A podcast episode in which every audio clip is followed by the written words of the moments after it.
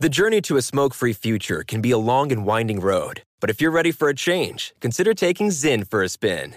Zyn nicotine pouches offer a fresh way to discover your nicotine satisfaction. Anywhere, anytime. No smoke, no spit, and no lingering odor. Get in gear with the Zyn 10 Challenge and enjoy 10 smoke-free, spit-free days for just $5.95. Order online and start your new journey today. Warning, this product contains nicotine. Nicotine is an addictive chemical.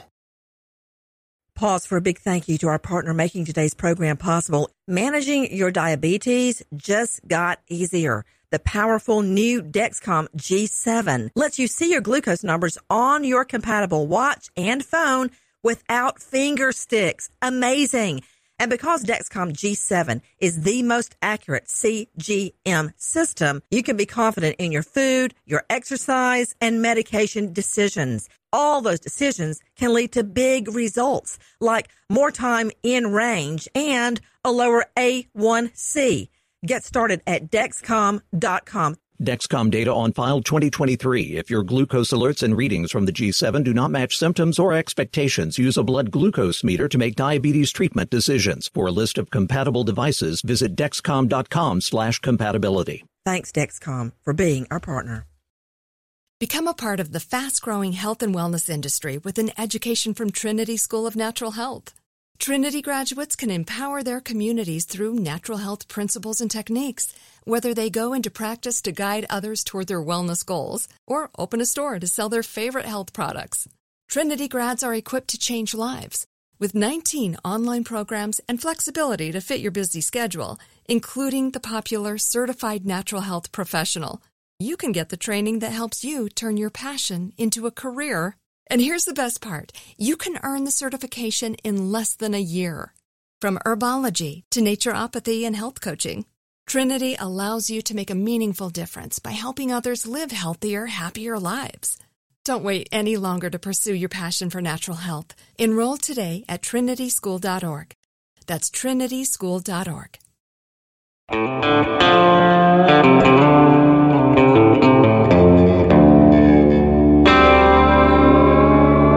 Body Bags with Joseph Scott Morgan.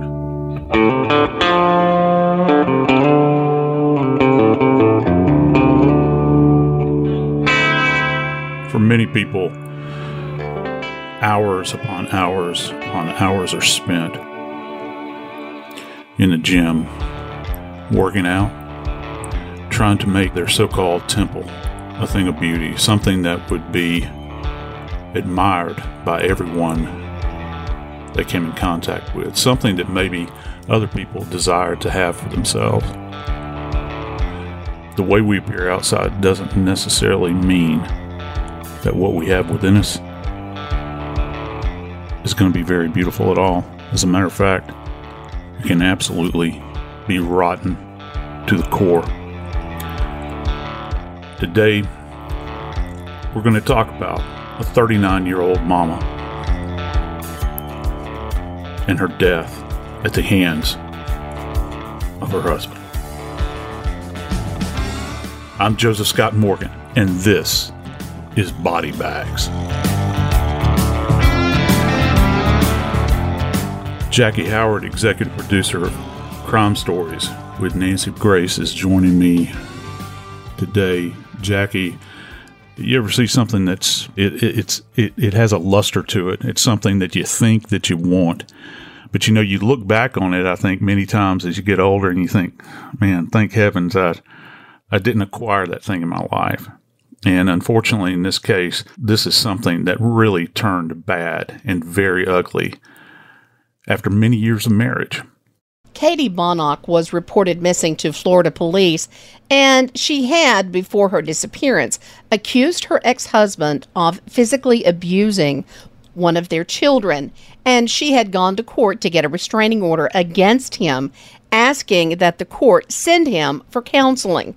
Now, the night before she went missing, Katie Bonnock dropped her children off at a friend's house. She was on her way to her ex-husband's home to pick up some of her things, and that was the last time Katie Bonnock was seen alive.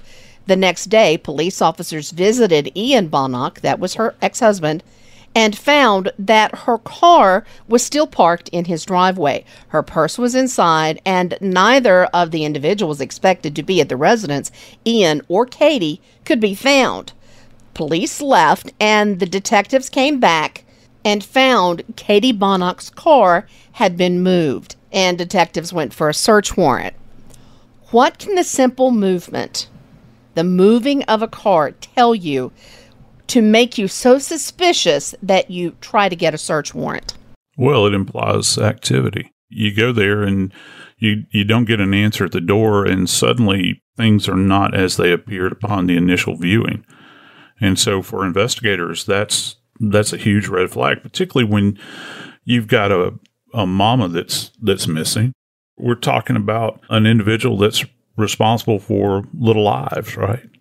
And, you know, that makes it all the more urgent. How many times do we hear about these cases where people will say, well, they're an adult, they have a decision to make, they can leave and all that sort of thing, and, you know, the police will delay in taking a missing persons report.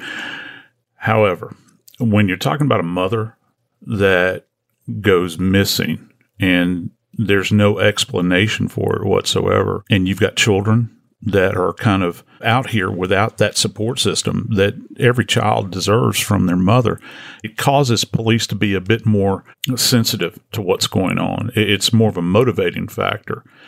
And when she's missing and they come back and the cars have been rearranged, they have to get an answer for that because they're actively looking for her at that point in time. And you begin to think, well, she's disappeared. She goes to her ex-husband's house. That's the last time she's known to be alive, or at least her last destination that anyone knew of.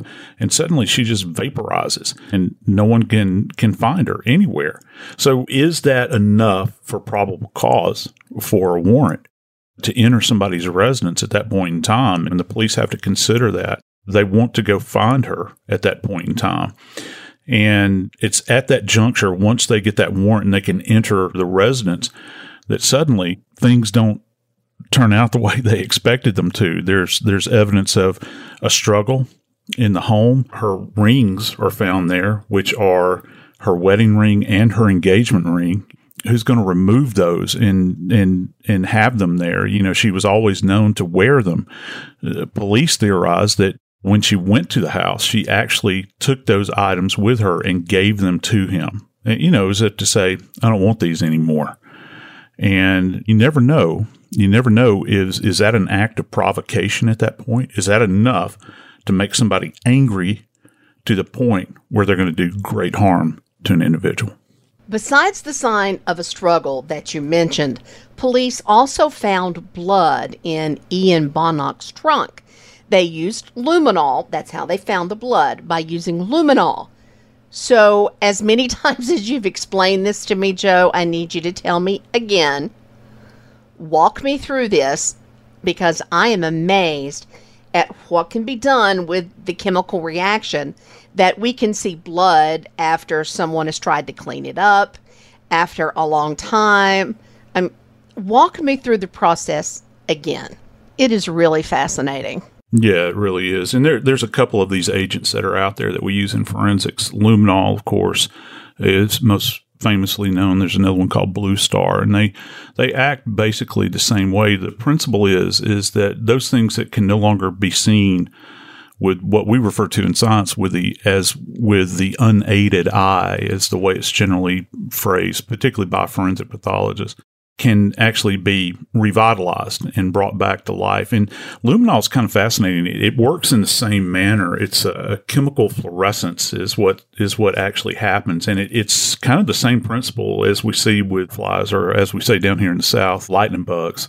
And it's the same principle that when the agent of luminol is applied to an area that previously held blood, and no matter how minor that deposit of blood might be, it will luminesce. And what's happening is, if you think about substances called hemoglobin that's contained within our blood, hemoglobin acts as like a little vehicle that transports our RBCs, our red blood cells. Those are the oxygenated blood cells that are kind of moving through our system. And it's bound up with proteins. And one of the things with the hemoglobin is that it has traces of minerals in it. Iron, for instance, the mineral iron is found in there, and the luminol actually reacts with the iron. And so it'll give you a snapshot, and almost literally a snapshot, because when you apply luminol to an area, you got about 30 seconds. So the point of it is to document the location of where you suspect blood is. And the photographer that's there, first off, you have to do it in the dark, take these photographs in the dark. You have to have what's called long or extended shutter speed. The shutter has to remain open because it's trying to grab all the available light in order to document that image photographically.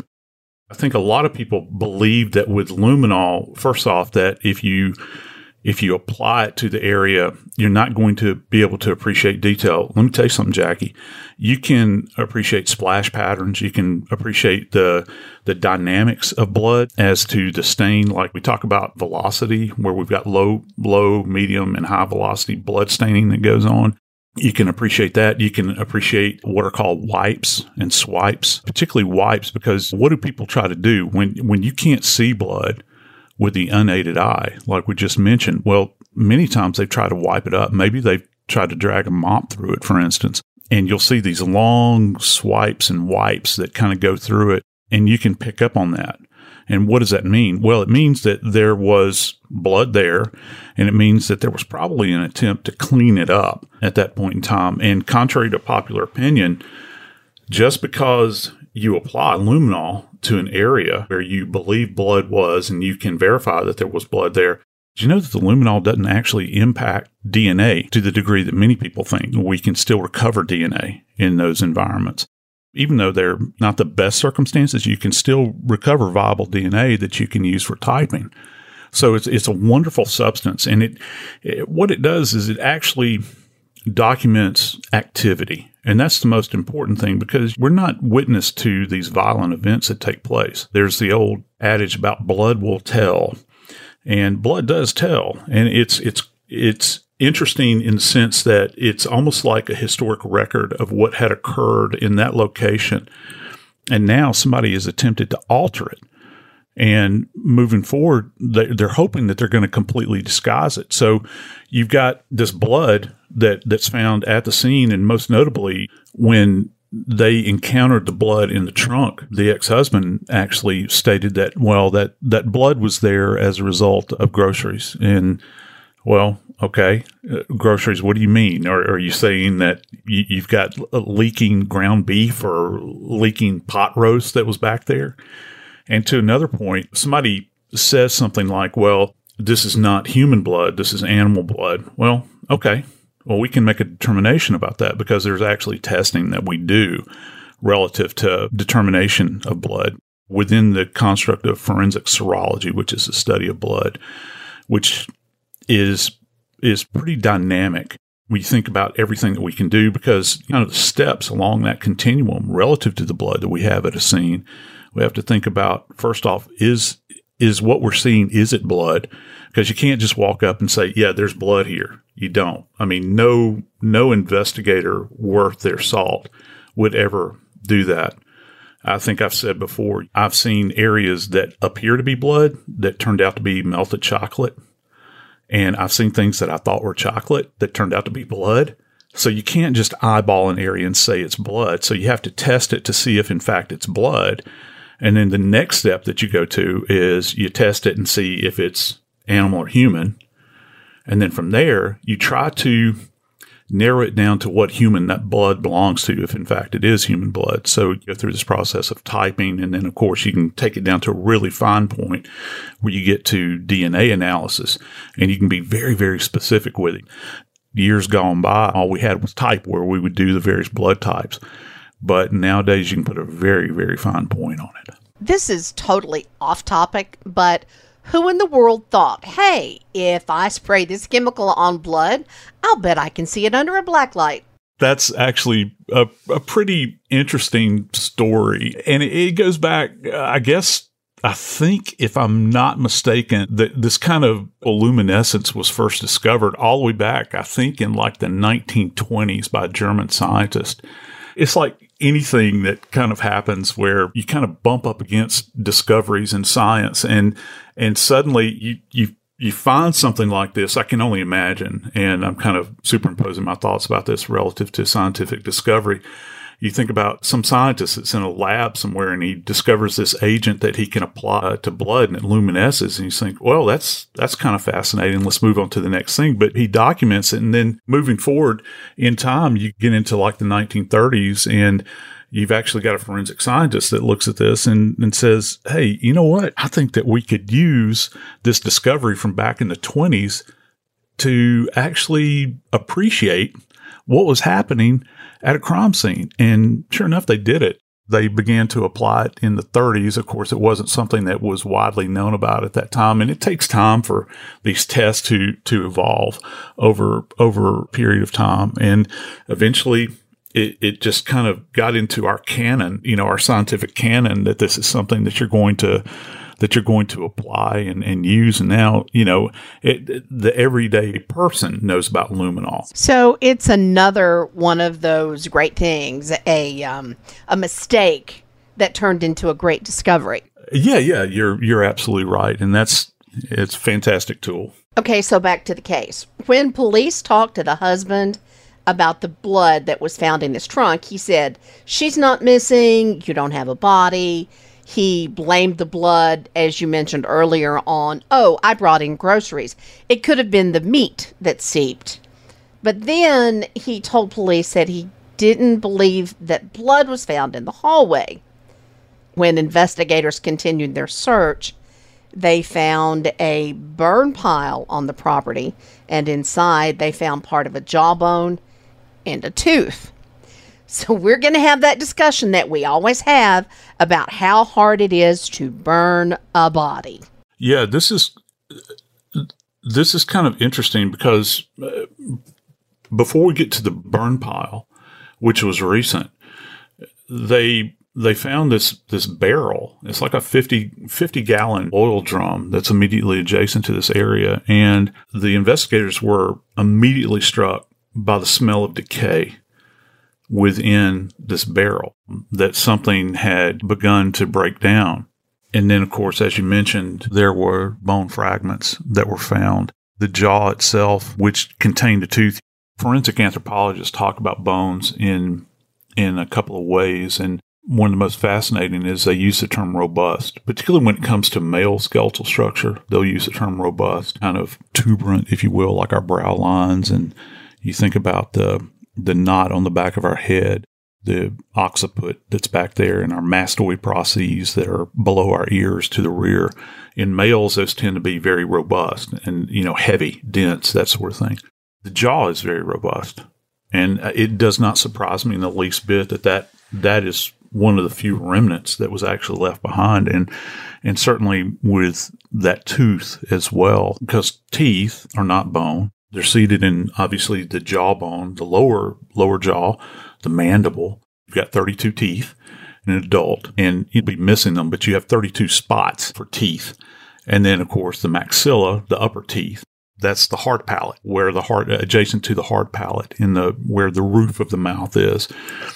And it takes a protracted period of time in order to render a body down vis-a-vis heat.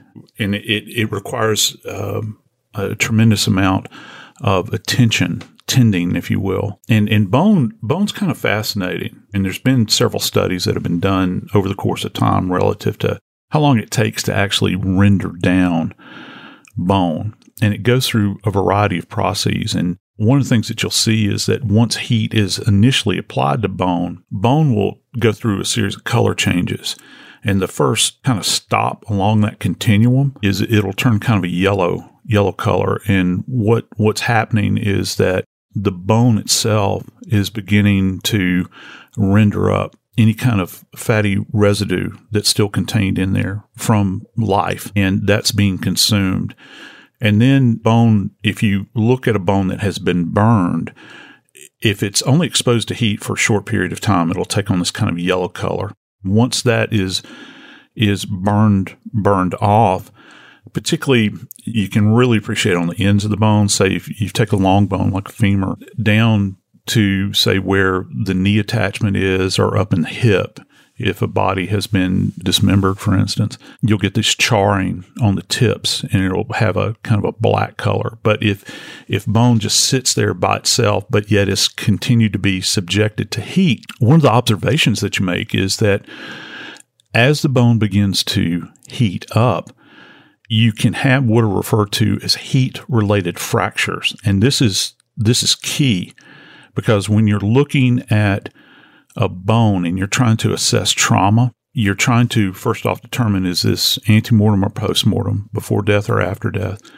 And secondly, is this fracture that you're witnessing, is this as a result of trauma that was inflicted upon this person, or is this a heat-related fracture? Because that does happen. Many solid items out there that are subjected to fire will fracture as a result of heat, and that happens as a result of contraction or expansion, and so it'll split along those weakest spots. But what's interesting about bone is that when it does kind of begin to move beyond that heat fracturing stage, it begins to present in another way where you have the pattern becomes almost a grid-like pattern where it kind of breaks up into these little squares. And then it goes into a stage called calcination, where the bone will have kind of a calcific appearance, almost white. And you have to be very careful with it, Jackie. Very, very careful, because when you pick it up, when it has hit that point, it's so absent of any kind of moisture, it's very delicate. And you can just with mere hand strength, you can actually crumble it in your hands. And then if you've done that, you've lost everything that might have any kind of evidentiary value.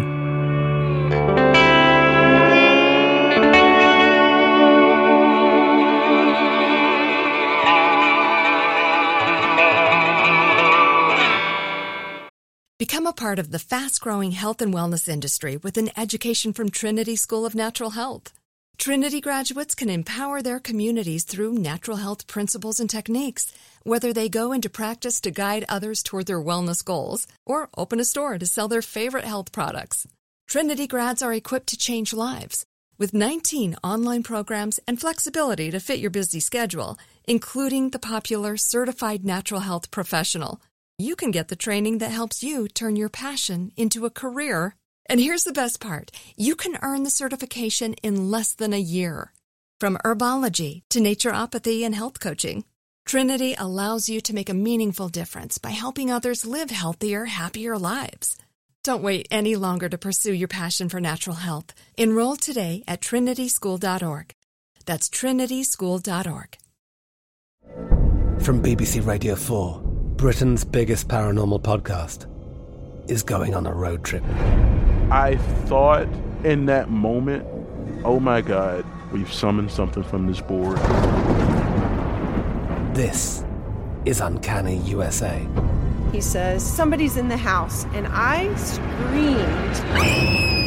screamed. Listen to Uncanny USA wherever you get your BBC podcasts, if you dare.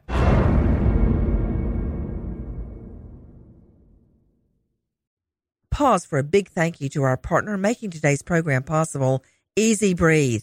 Are you spending more time in your basement now that it's your rec room, office, playroom, or home gym? Well, you need to ventilate those spaces to remove stagnant, musty air. For over 20 years, the Easy Breathe ventilation system exchanges dirty, damp air for cleaner, drier, healthier air.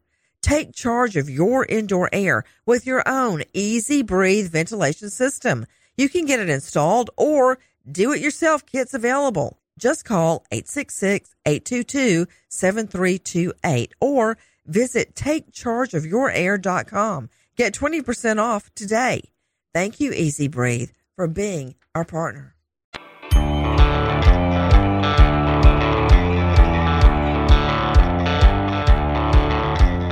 You're a police officer. You show up at a home and you're looking for a missing mother, and the best you can get are what appears to be bloodstains and a remnant of a jaw with a tooth in it. And I got to tell you, you know, as an investigator, first off, you'd have a very visceral reaction, like something horrible has happened at this point. And then I think, secondly, you think, well, where do we go from here? What do we do? Because there has to be an explanation for all of this. If she's only been missing for 24 hours, why did the barrel have such a stench of decay?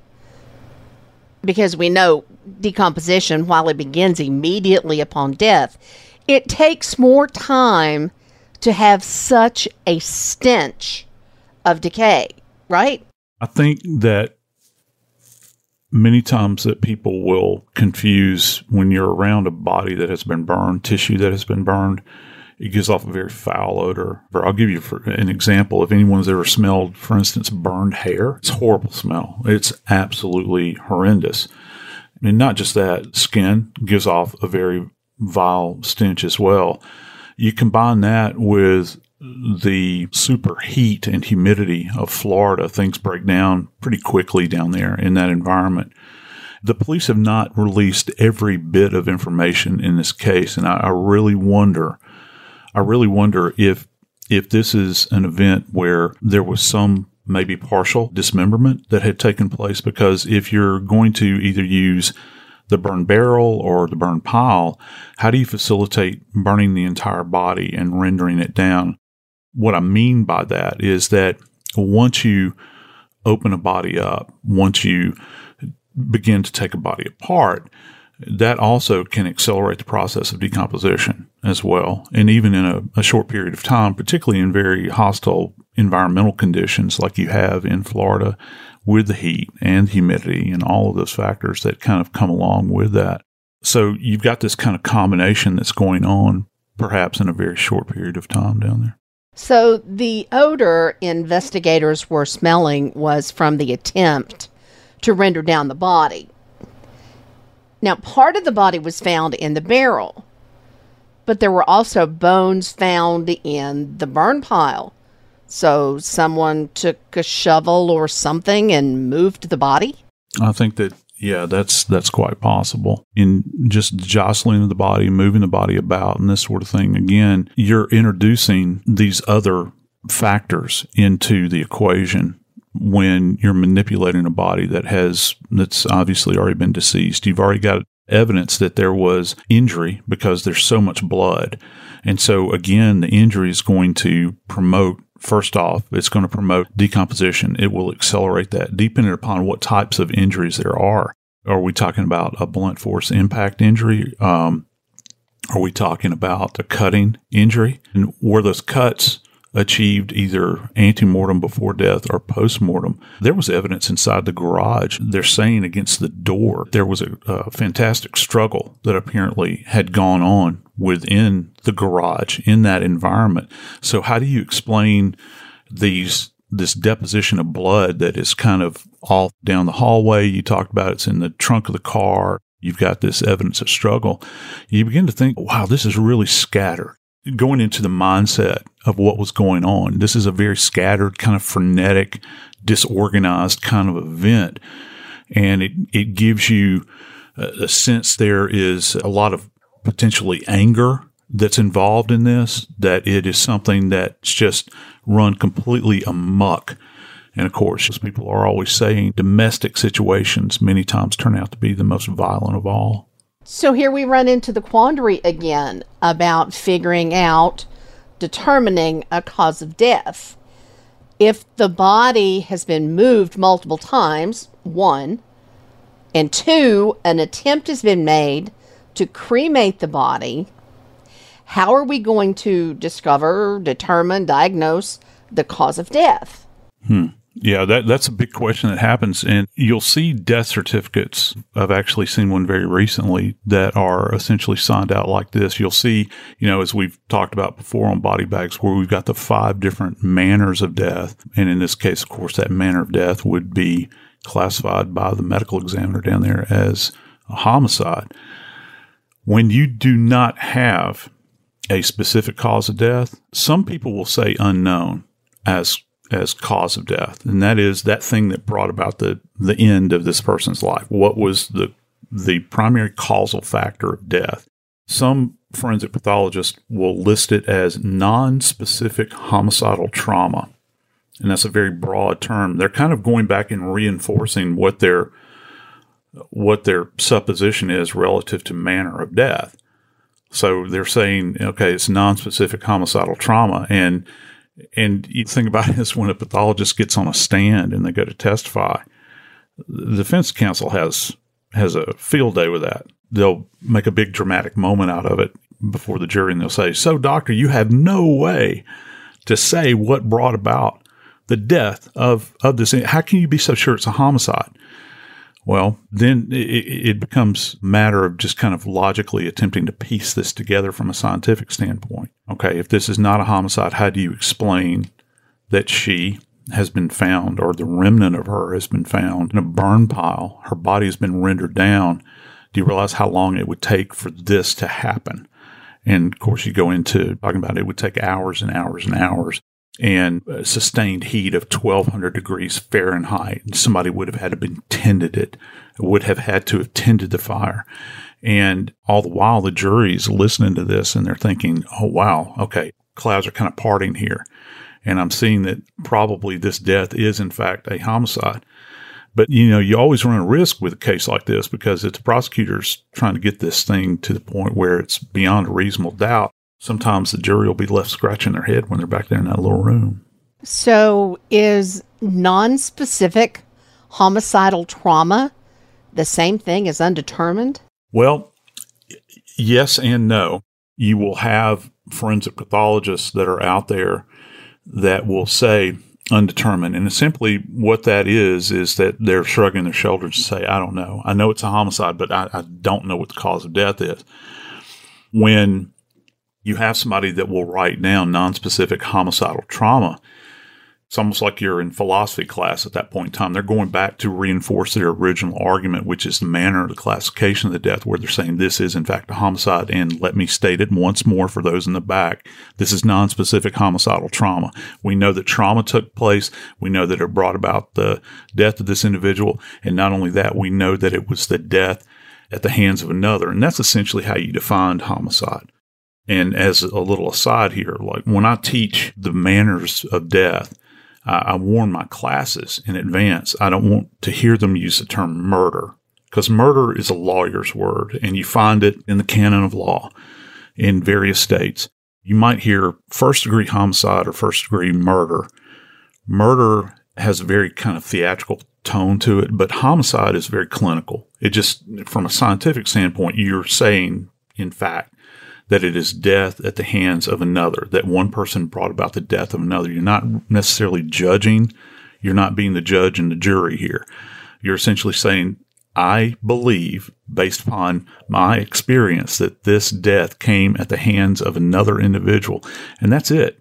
You're not trying to indict anybody or impugn anybody or anything like that. You're just merely saying that this death, and listen, there's all manner of homicides out there that you can have. Somebody comes into your home and they're threatening you with violence, and you might have to shoot that individual. That's still a homicide. It's still a homicide as if you have somebody that's attacked on a darkened street in the middle of the night and they're beaten to death over the contents of their pockets. That's a homicide as well. Somebody that dies, for instance, as a result of the death penalty. How are you going to classify that? Well, that's a homicide. There's no other way to really term it. So we've only got 5 things that we can choose from for classification. And sometimes within those classifications, from a scientific standpoint, we don't have much more to hang our hat on scientifically other than the fact that we've got a remain that has a cremain, as we would call it, that has been rendered down purposefully, it would appear, and that there was a bunch of blood found in the house that would be consistent with someone having done harm to this individual.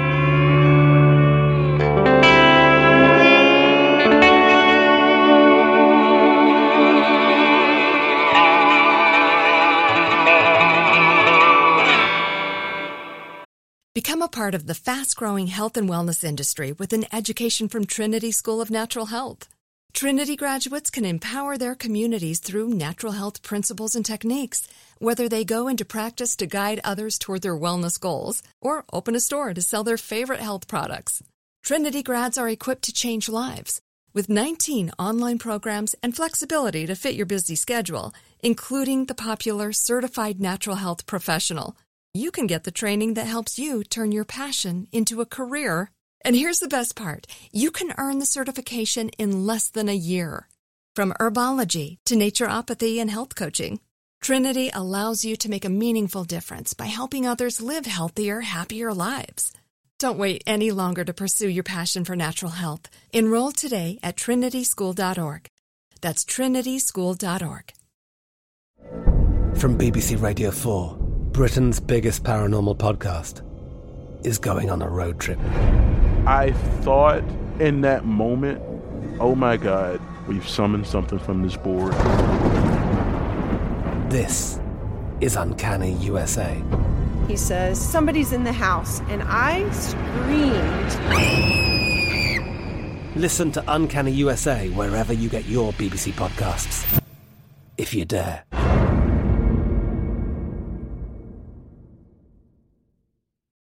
Pause for a big thank you to our partner making today's program possible, Easy Breathe.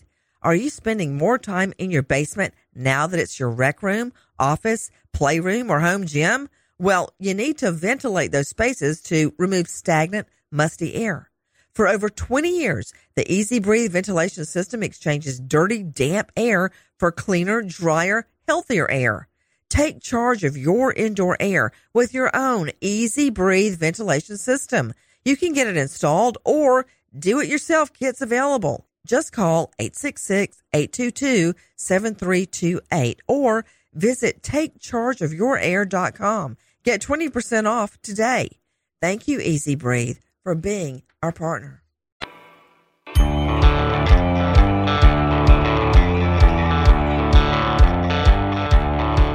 You hear the term reactionary many times. I don't know. How do we react under certain circumstances when stress is placed upon us? You know, many times we're still paying the price many years down the road in our lives collectively as a result of decisions that we made reactively, right?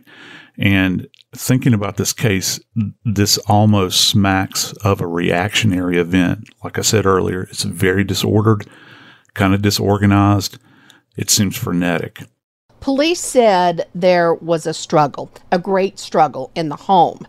Ian Bonnock told police that his ex-wife came to his home. They got into an argument over another woman, but he didn't want to fight, so he went to sleep. And when he woke up, Katie was gone.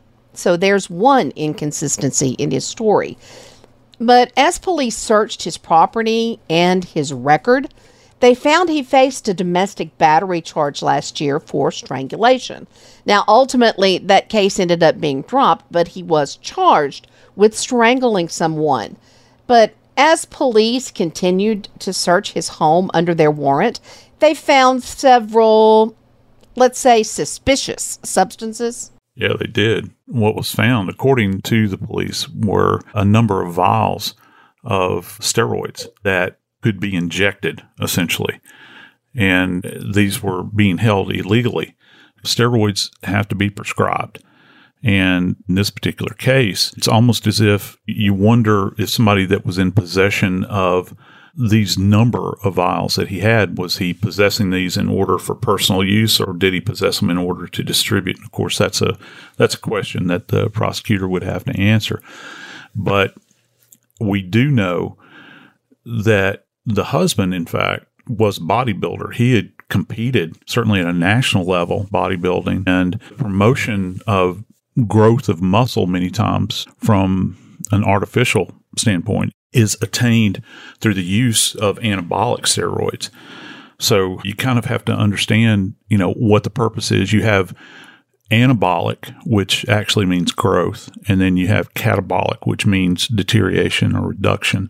So with anabolic, the anabolic steroids that you would apply for muscle growth, it's actually what it is. It's synthetic testosterone. and there people have success with it. I mean, and it's been used certainly therapeutically over the years for, say, for instance, with people that have diminished issues where they're trying to attain growth or recover, say, diminished muscle. But many times these are abused, and there are tremendous side effects that come along with this. You can have them in two separate ways. First off, with the use of the anabolic steroids, you can wind up having serious heart complications. There's adverse reaction that leads to heightened cholesterol in the system. You can also have other systemic issues that accompany abuse of it. But also, I think one of the things that people are most familiar with, I think, is this concept of what people have termed as roid rage.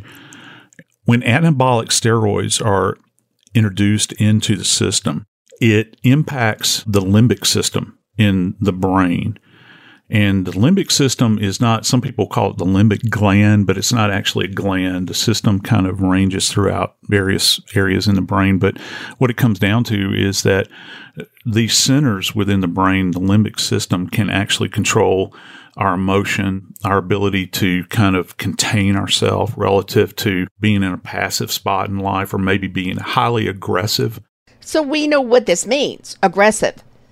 And there were big neon letters that flashed across the sky as soon as you said that, saying, roid rage, roid rage, roid rage.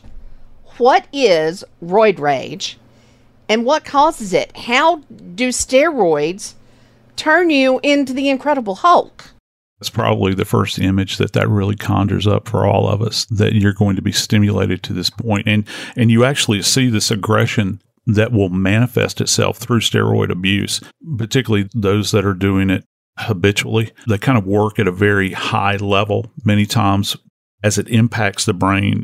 When the anabolic steroid is applied, not only are you going to have muscle growth and you will see results as a result of that, but it's also impacting the brain. And when people are working out, this steroid slams into the brain, slams into it at a chemical level and impacts limbic system in the brain. You have this kind of aggressive nature that will manifest itself in many, many people. And look, that's something I would think that if you're working out in the gym, many people look at the weights as something to attack and they go after it and they've seen substantial growth from a muscle standpoint. Now, this is being promoted physiologically, you know, the reaction with the muscles, you're having growth, but also with this kind of animalistic rage that's impacting the limbic system. This is actually the primal brain. People call it lizard brain.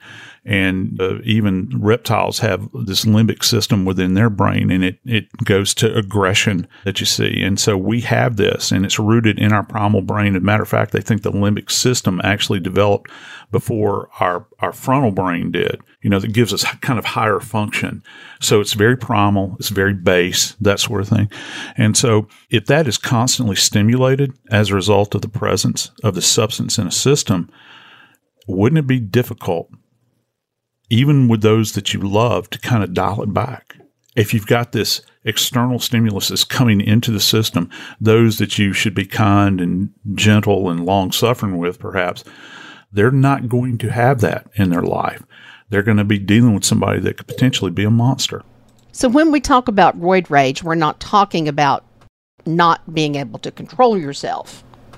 Correct. We're not talking about that. We're talking about this influence of a substance that comes into a system where it's not simply you've got impulse control issues, for instance, okay, which might be a naturally occurring condition that an individual has. And that's not what we're talking about. We're talking about somebody that takes a substance that comes into their system and it actually changes their nature, changes how they react.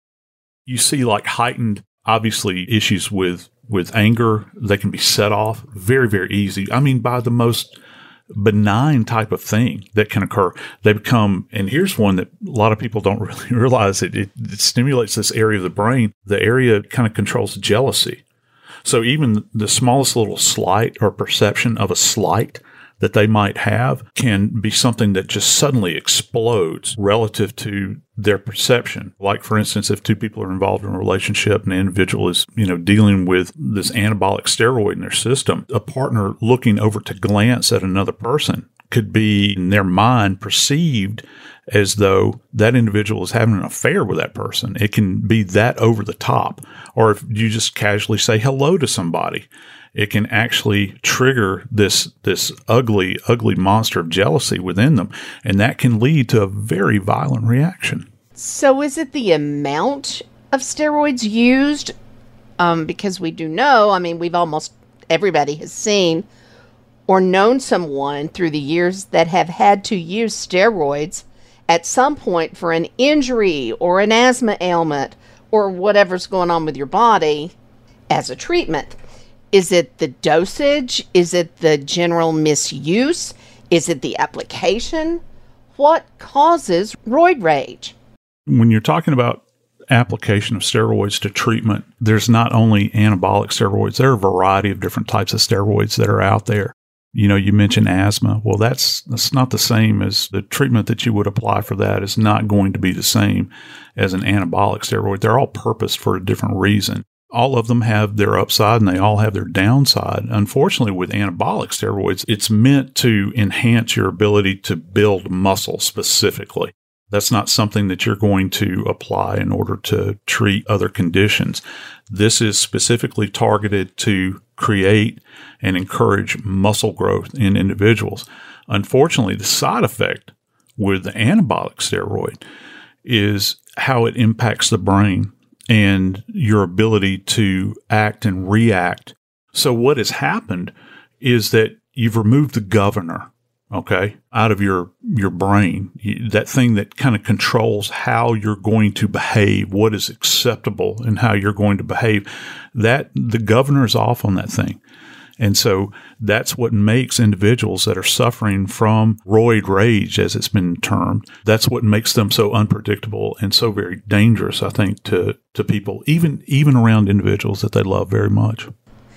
It can make you angry enough that you would dismember someone that you loved and destroy their body. Yes, yeah, absolutely. It can get you to the point where you would commit a homicide. And that's the shame in it all. It can get you to the point where you become an individual that people don't want to have anything to do with because they know that the slightest little thing can be misinterpreted. You can fly off the handle very quickly. So it compromises a lot of different areas in your life, your ability to certainly communicate with those that you're in an intimate relationship with, whether it's your spouse or, that loving relationship you have with your kids or kind of friendly relationship you have with those that you work with. You're unpredictable. You don't know what's going to happen with these individuals at any moment in time. And so it's not too far of a step beyond that where you could actually take somebody's life. Ian Bonnock is 6 feet 3 inches tall. He weighs 250 pounds, and he has competed in the IFBB Masters National Bodybuilding Championship. He is now charged with the murder of his ex-wife. I'm Joseph Scott Morgan, and this is Body Bags.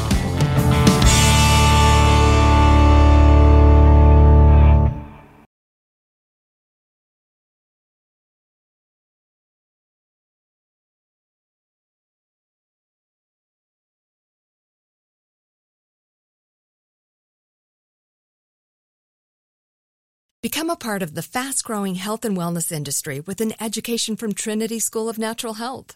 Trinity graduates can empower their communities through natural health principles and techniques, whether they go into practice to guide others toward their wellness goals or open a store to sell their favorite health products. Trinity grads are equipped to change lives. With 19 online programs and flexibility to fit your busy schedule, including the popular Certified Natural Health Professional, you can get the training that helps you turn your passion into a career. And here's the best part. You can earn the certification in less than a year. From herbology to naturopathy and health coaching, Trinity allows you to make a meaningful difference by helping others live healthier, happier lives. Don't wait any longer to pursue your passion for natural health. Enroll today at trinityschool.org. That's trinityschool.org. I'm Katia Adler, host of The Global Story. Over the last 25 years, I've covered conflicts in the Middle East, political and economic crises in Europe, drug cartels in Mexico. Now I'm covering the stories behind the news all over the world in conversation with those who break it. Join me Monday to Friday to find out what's happening, why, and what it all means. Follow The Global Story from the BBC wherever you listen to podcasts. The journey to a smoke-free future can be a long and winding road, but if you're ready for a change, consider taking Zyn for a spin. Zyn nicotine pouches offer a fresh way to discover your nicotine satisfaction. Anywhere, anytime. No smoke, no spit, and no lingering odor. Get in gear with the Zyn 10 Challenge and enjoy 10 smoke-free, spit-free days for just $5.95. Order online and start your new journey today. Warning, this product contains nicotine. Nicotine is an addictive chemical.